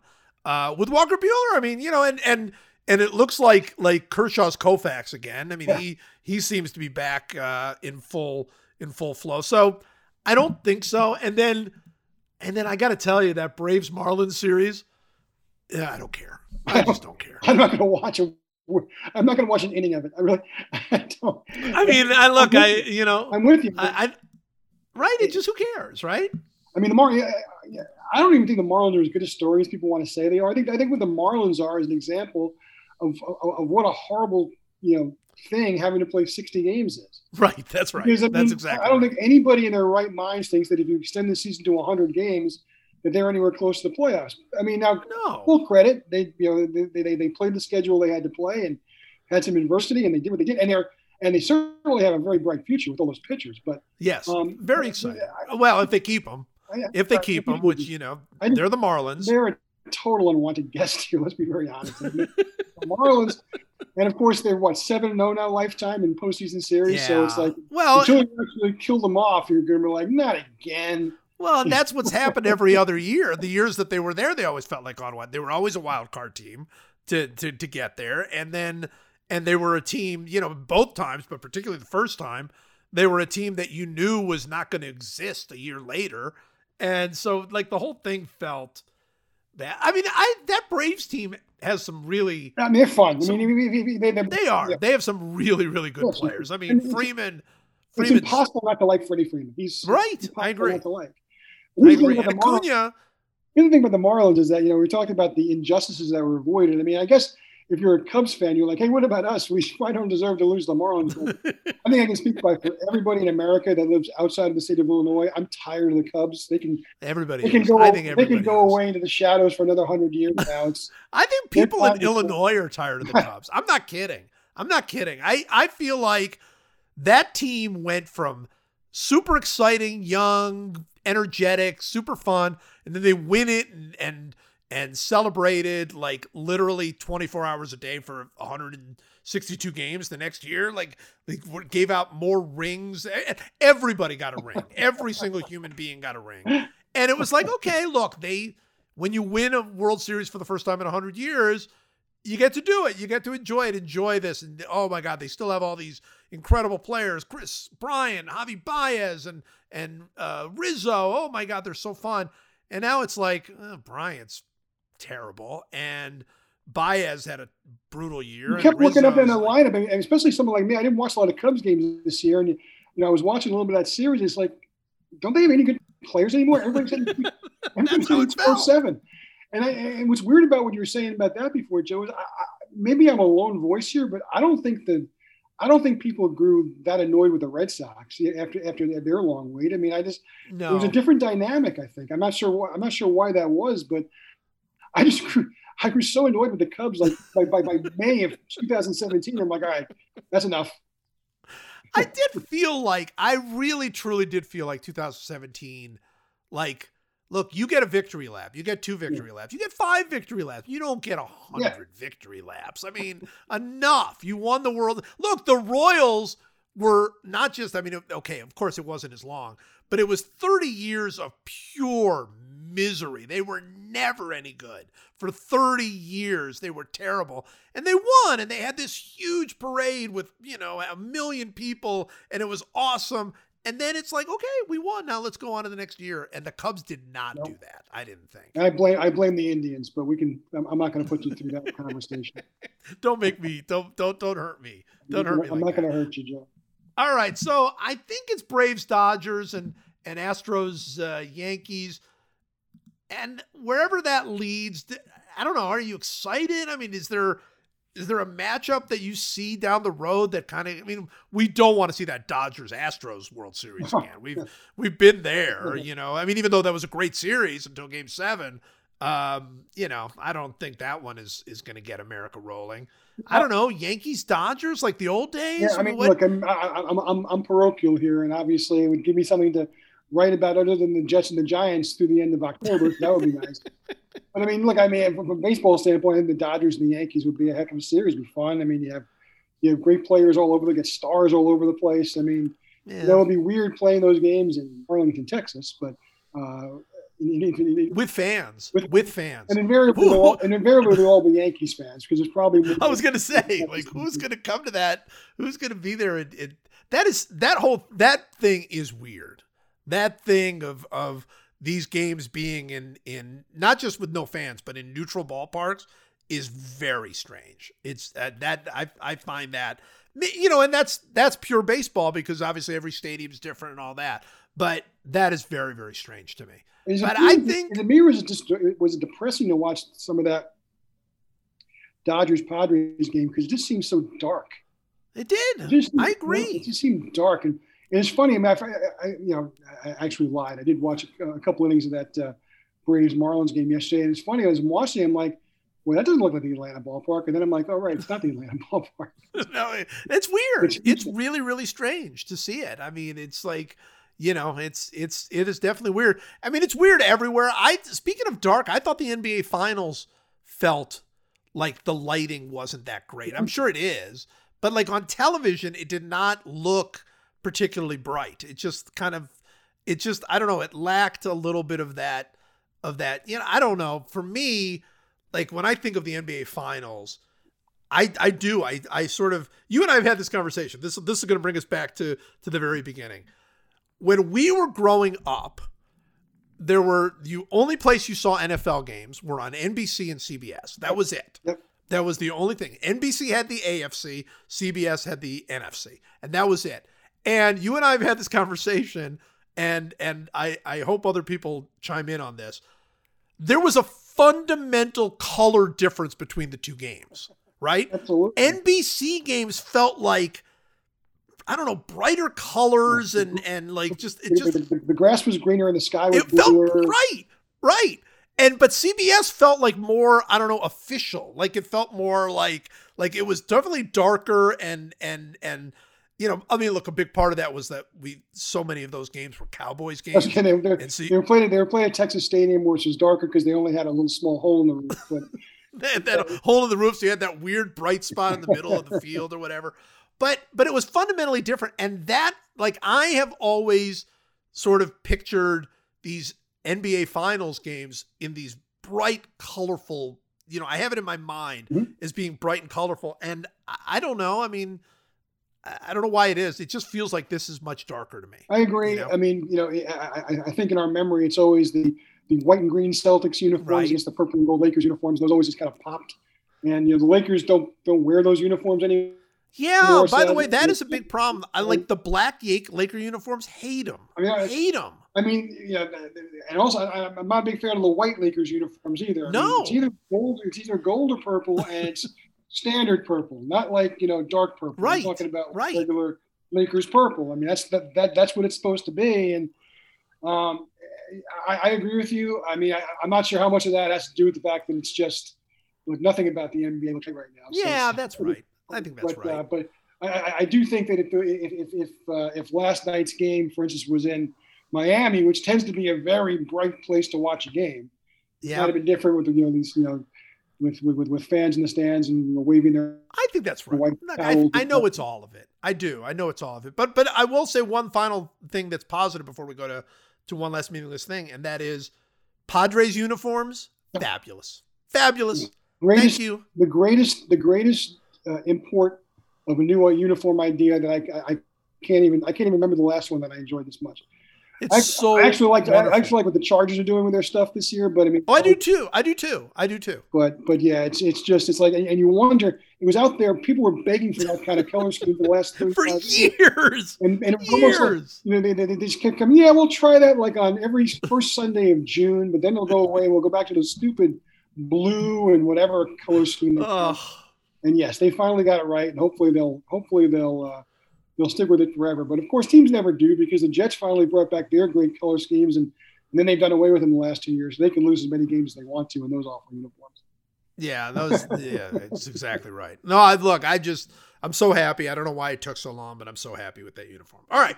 Time for one last meaningless thing to end this meaningless thing. It's one last meaningless thing to end this meaningless talk about sports and we draft things we know, like how beaches are terrible places to go. No hot fruit for Michael, no Diet Coke for Joe. The podcast, whoa. It's one last whoa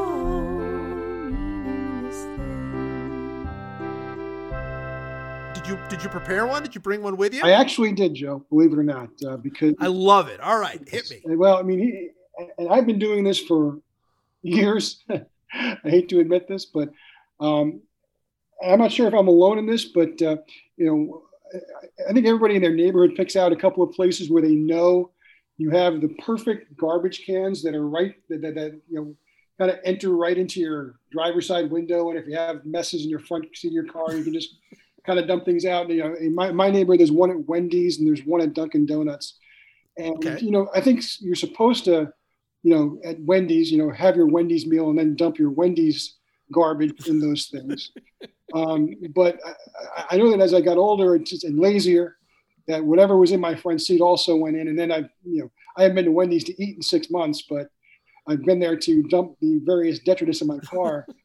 and you know, and of course, as the pandemic know, you, know, you, you, can, you can actually make yourself seem like it's a normal part of behavior. I don't want to get in my car. I don't want to, you know, I don't want to put anybody else at risk by putting my garbage in, you know, the uh, in this particular thing here. So I'm gonna I'm gonna do that for the betterment of society. But of course, you just don't want to get out of the car.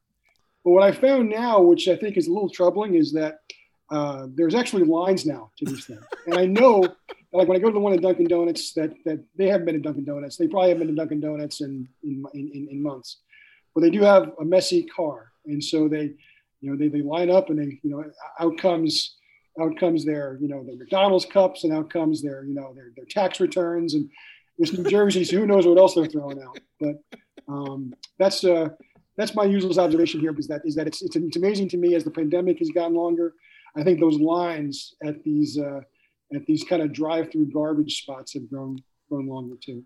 I love this. I love this. In fact, I I think this should be a business where you where you you have some sort of like you know it may, you make it fun maybe like you know it's it has to be exactly the right height and it's it's you know and maybe the garbage can thanks you or something or or insults you you have like a little insulting garbage can like so you come in there and and you you put in the garbage and it like says something like yeah nice car pal you know something Well, the best that just part brings so a- like so like this Wendy's I was talking about. There's actually two of these garbage canisters.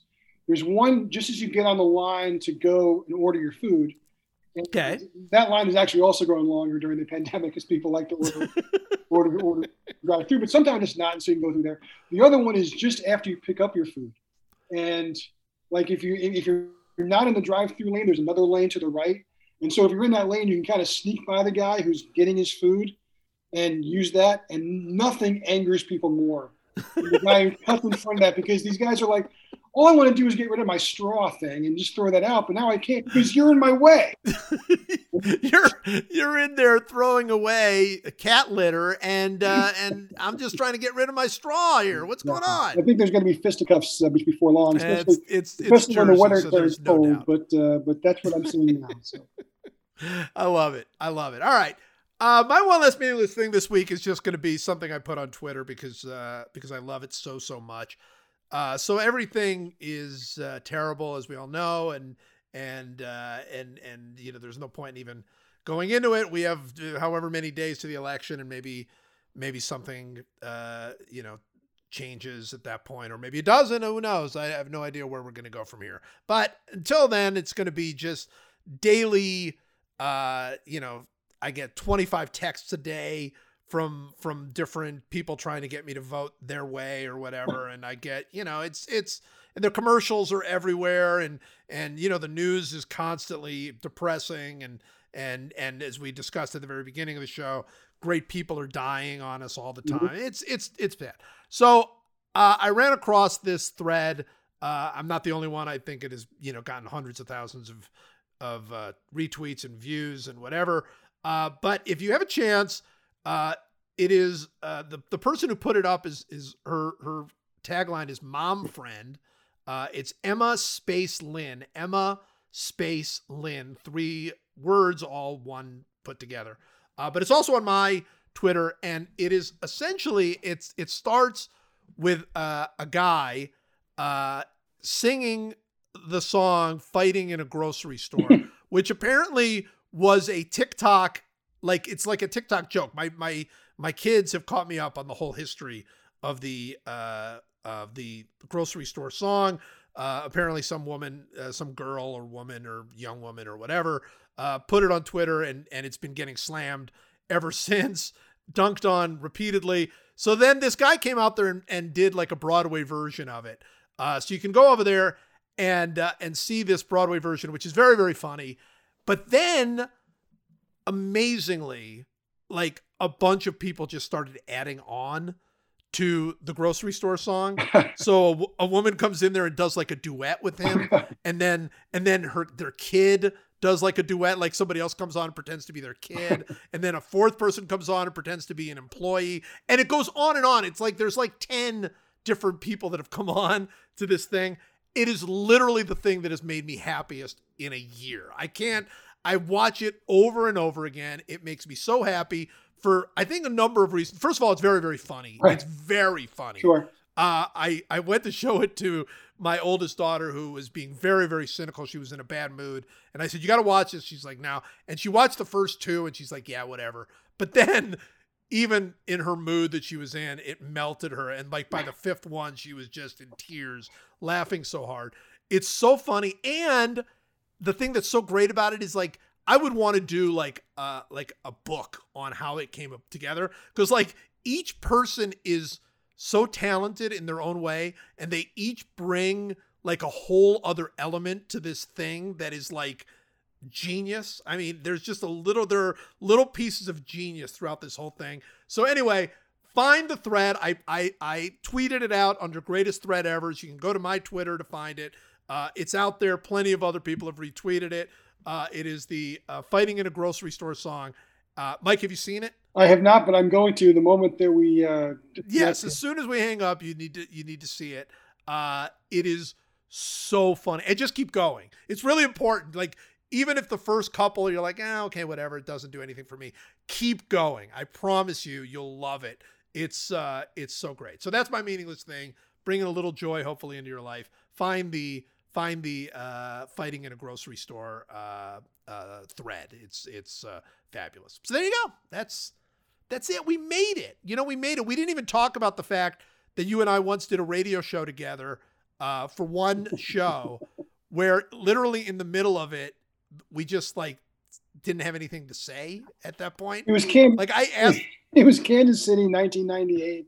There wasn't much Yep. to talk about then. I mean, you know, we there really wasn't. already done There really all about. Marty Schottenheimer, and then you know, after that, what is there? So, so we were waiting for calls, which of course, you know, people were not calling in because why would they? Who was Yeah. listening? yeah, who was listening to that show. It and so, but I the thing I remember most about that was Mike, as you I hope you can tell from this thing, Mike is it's it's not like Mike shy. Mike Mike has things to say. and and everybody knows I I blab all the time. And the Royals made some sort of unbelievably minor trade during do you remember this? During the actual broadcast, somebody came in, like a producer came in with like a sheet of paper, said, Hey, the Royals made a trade. And I said, Oh, hey, the Royals made a trade. They traded blah, blah, blah for blah. I don't remember what it was. Blah, blah, blah for blah, blah. It was a very minor deal. And I said, Mike, what, what do you think? And he's like, No thoughts. That was it. That was it. I'm like, maybe this will get us through the next 10 minutes. No, it got us through zero minutes. Oh. Zero. Yeah, that was uh, not exactly the best formula for talk, talk radio. Is is to be uh, apathetic about anything. Everything. Like, yeah, well, whatever. The first Yeah, uh, the, the, the first minutes of Talk Radio 101, they say be outraged by everything. yeah, yeah. Talk about every single thing. I actually was going to bring up, we didn't have to, but I was going to bring up Skip Bayless's uh, tweet today, which literally says how winning this ring will hurt LeBron's greatest of all time case now on Undisputed. Yeah, I'm I'm rushing to hear that one. I want to hear how him winning a ring this year hurts his his goat. Case. Yeah, thank God for Skip Bayless because he proves that maybe dead air isn't necessarily the worst thing. we we we finished second to Skip Bayless with our dead air, I think, at that point. All right, Mike, thank you so much for joining. This was awesome. Joe, it's always great talking to you. Thanks a lot. Today's episode is sponsored by the NBA and their quest to advance the game of basketball, grow the community, and impact culture. The league celebrates its teams, players, and fans across the past, present, and future as part of the 75th anniversary season. That's Game highlights pivotal moments on court and beyond, from iconic plays in arenas to the impact players have in communities. That's the NBA. That's Game. It's like Game 5 of the NBA Finals where I was lucky enough to be there. Bucks Suns in Milwaukee. I'm sitting kitty corner from Giannis Antetokounmpo as he rises up for that incredible alley-oop. Jrue Holiday having stolen the ball from Devin Booker on the other side, found Giannis in transition. Incredible stuff. That's the NBA. That's game. This is more than just basketball. It's what connects us all and keeps us coming back for more. That's the NBA. That's game.